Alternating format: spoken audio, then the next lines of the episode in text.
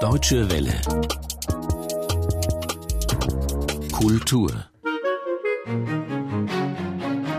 Ich bin Tobias Öhlmeier und hier geht's heute rund ums Kino. Tom Ford ist eigentlich Designer. Jetzt hat er seinen ersten Film gemacht, bei dem er seinem alten Beruf treu geblieben ist. Es geht um einen einsamen Mann, dem sein Äußeres besonders wichtig ist. Wie wichtig der Film ist, dazu später mehr.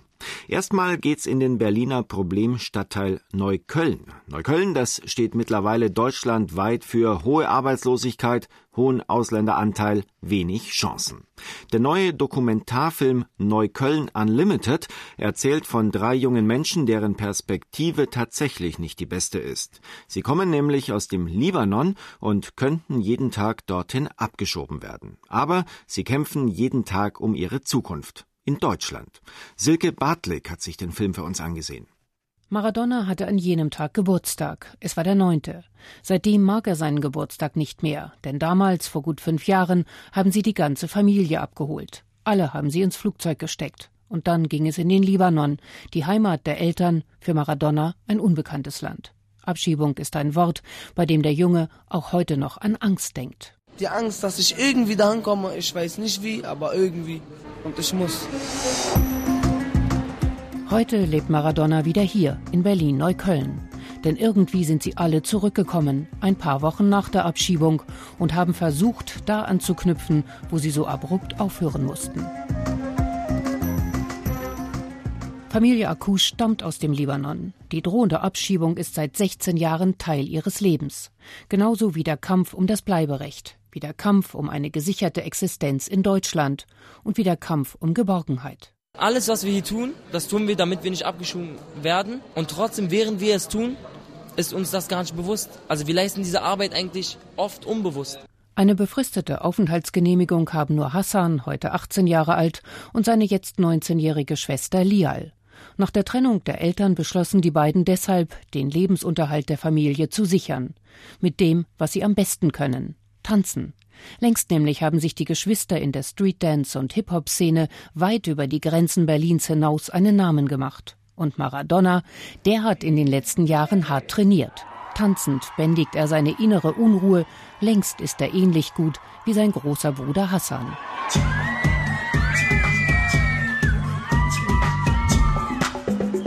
Filmemacher Agostino Imondi hat die Akkouch-Geschwister vor ein paar Jahren zufällig kennengelernt. Bei der Recherche zu einem Film über Jugendgewalt in Problembezirken. Je mehr wir uns dann kennengelernt haben und ich dann auch weiter über die 3 recherchiert habe und ihre Familie, desto größer wurde der Wunsch, dass ich unbedingt einen Film über sie machen wollte.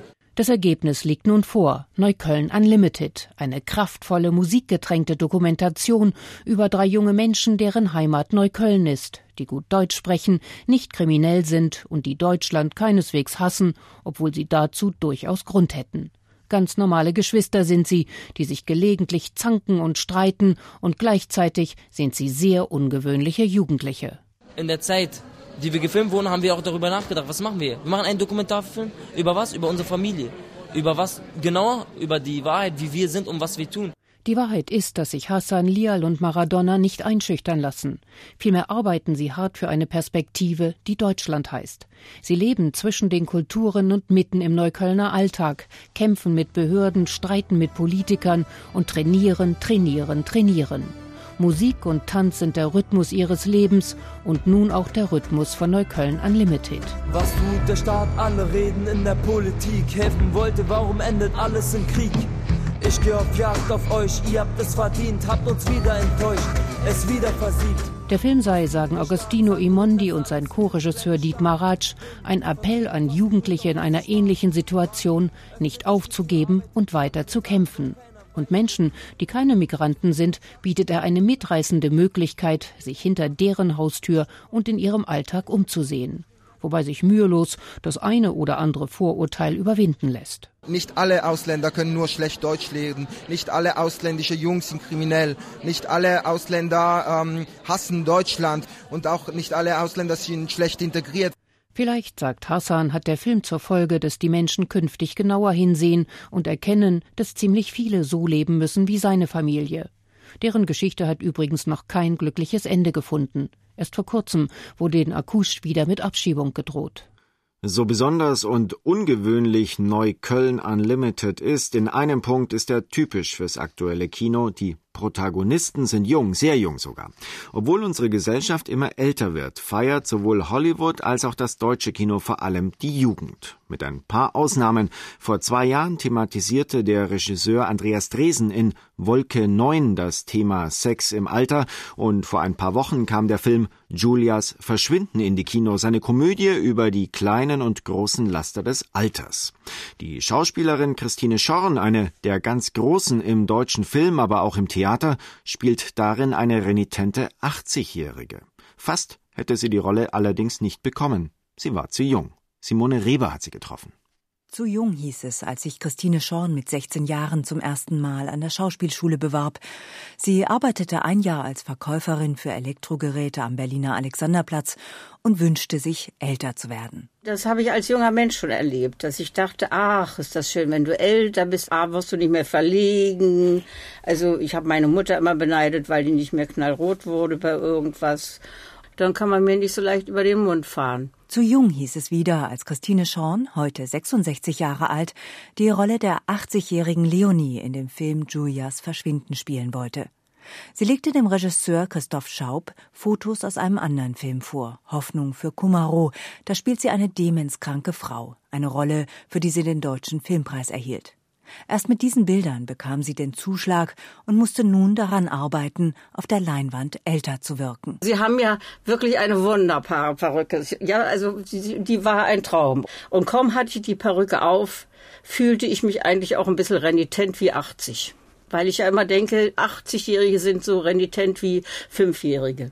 Die Augen von Christine Schorn blitzen vor Spott und Schalk, wenn sie über das Alter spricht. Die körperlichen Veränderungen beobachtet sie eher mit Humor. Es ist ja nun im Alter so, merkt man ja, da kommen einem die Haare aus den Ohren, aus der Nase wachsen sie einem. Es passieren ja erstaunliche Dinge mit dem Menschen. Leider, sagt sie, verliert der Mensch den Geruch von frischem Brot. Aber sonst gleicht er sich im Alter mehr und mehr dem Kleinkind an.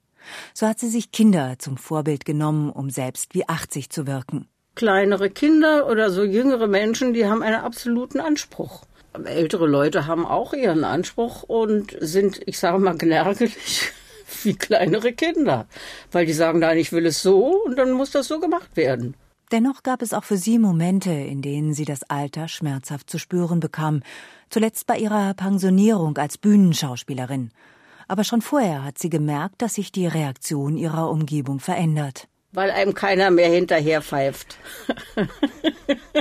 Nein, es ist wirklich, ich weiß nicht, irgendeiner hat mal gesagt, der Einzige, der mir hinterher pfeift, ist mein Teekessel. Man sitzt auf dem Fahrrad und hat noch längere Haare und dann wird einem hinterher gepfiffen, dann dreht man sich um und dann verstummt es. Während ihre grauhaarigen Kollegen noch Väter spielen, wird Christine Schorn inzwischen die Rolle als Urgroßmutter angetragen. Die sanfte Ergebenheit des Alters reizt sie allerdings wenig. Sie träumt davon, eine kriminelle Alte zu spielen, mit Revolver in der Handtasche. Ich sage, es lebe immer der Widerspruch. Man denkt immer, dass ich sozusagen ein ruhiger, freundlicher, friedlicher Mensch bin, was ich auch bin.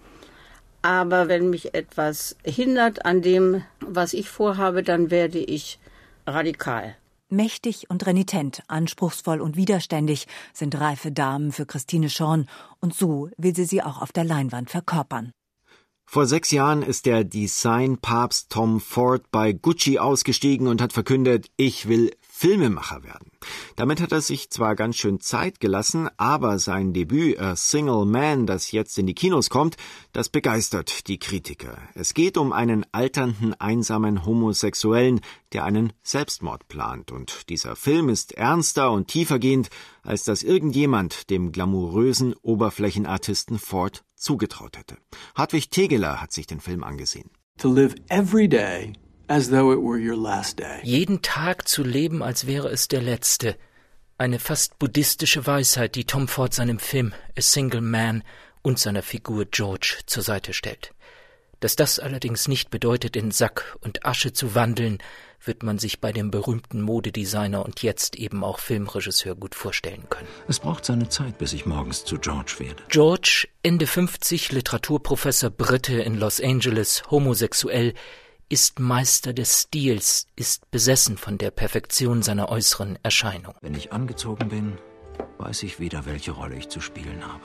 George ist sich aber seiner Einsamkeit hinter der Hülle seiner Fassade bewusst. Beim Blick in den Spiegel sieht mich weniger ein Gesicht an, mehr der Ausdruck eines Dilemmas. Doch dieser 30. November 1962, der Tag, an dem A Single Man spielt, soll George letzter Tag sein, wenn es nach dem Willen von George geht.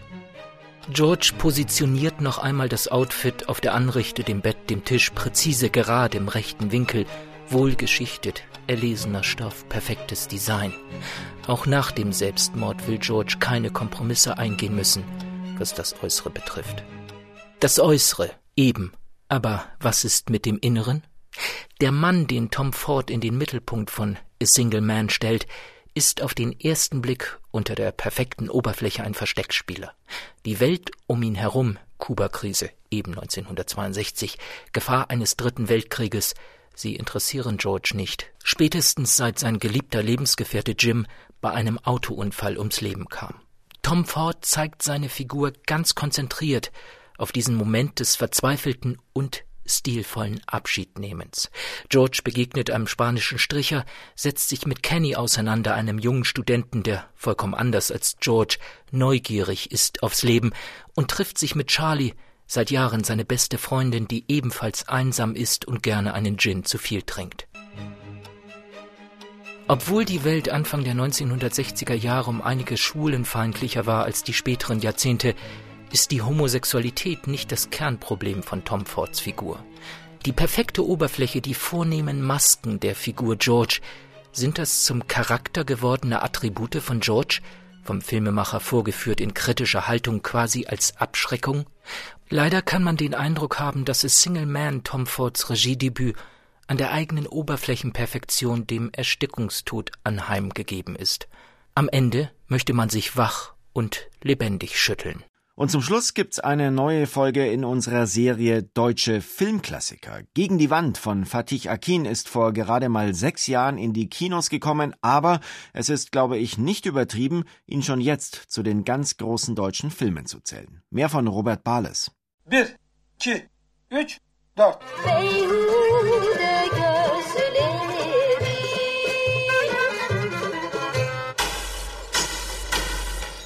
Am Anfang will ein Mensch sterben. Tomruk, Türke, Anfang 40, ein kaputter Säufer. Er rast mit seinem Auto gegen eine Wand, überlebt aber. In der geschlossenen Abteilung eines Krankenhauses lernt er Sibyl kennen, eine junge Türkin, die einen Selbstmordversuch unternommen hat, um ihre Freiheit zu erlangen, um ihrem strengen Elternhaus nämlich zu entkommen. Hast du schon mal so geile Titten gesehen? Ich will leben, Jared. Ich will leben, ich will tanzen, ich will ficken. Und nicht nur mit einem Typen. Verstehst du mich? Sibyl hat eine ungewöhnliche Bitte. Sie möchte, dass Tomruk sie zum Schein heiratet. Auf diese Weise könnte sie sich endlich befreien von den Eltern, von strengen türkischen Traditionen, von einem Leben in Gefangenschaft. Der Plan funktioniert. Sibyl genießt ihr neues, auch sexuell befreites Leben. Aber das Arrangement funktioniert nur so lange, bis Tomruk echte Gefühle für Sibyl entwickelt. Die Katastrophe ist nicht aufzuhalten. Alter! Sag mal, Mädchen, bist du bekloppt oder was? Das ist doch kein Kinderspiel! Du und doch nur so, als wären wir verheiratet, verstehst du? Nee, verstehe ich nicht! Völlig überraschend gewann Regisseur Fatih Akin auf der Berlinale 2004 mit Gegen die Wand den Goldenen Bären. Und damit begann der Siegeszug dieses eigenwilligen, einer Art deutsch-türkischem Neorealismus verpflichteten Filmemachers. Gegen die Wand ist ein bittersüßes Liebesdrama mit großen Gefühlen und brennender Leidenschaft. Und das sind die besten Voraussetzungen für Tragödien. Wie sollen wir es denn machen? Wir treffen uns morgen am Busbahnhof und von dort aus fahren wir nach Mersin. Du, deine Tochter und ich. Gegen die Wand lebt ganz von seinen beiden Hauptdarstellern Birol Ünel und Sibel Kekilli. Unbändig, ungebremst, mit hemmungsloser Leidenschaft spielen, ja leben die beiden türkischen Darsteller ihre Rollen. Die ganze Wucht einer tragischen Liebe wird für den Zuschauer spürbar. Ursprünglich sollte Gegen die Wand übrigens eine Komödie werden. Nicht auszudenken, welches Meisterwerk des deutschen Kinos damit nicht gedreht worden wäre. So stirbt man nicht. Wie stirbt man nicht? Senkrecht. Was senkrecht? Du musst senkrecht schneiden, nicht waagerecht. Waagerecht ist scheiße.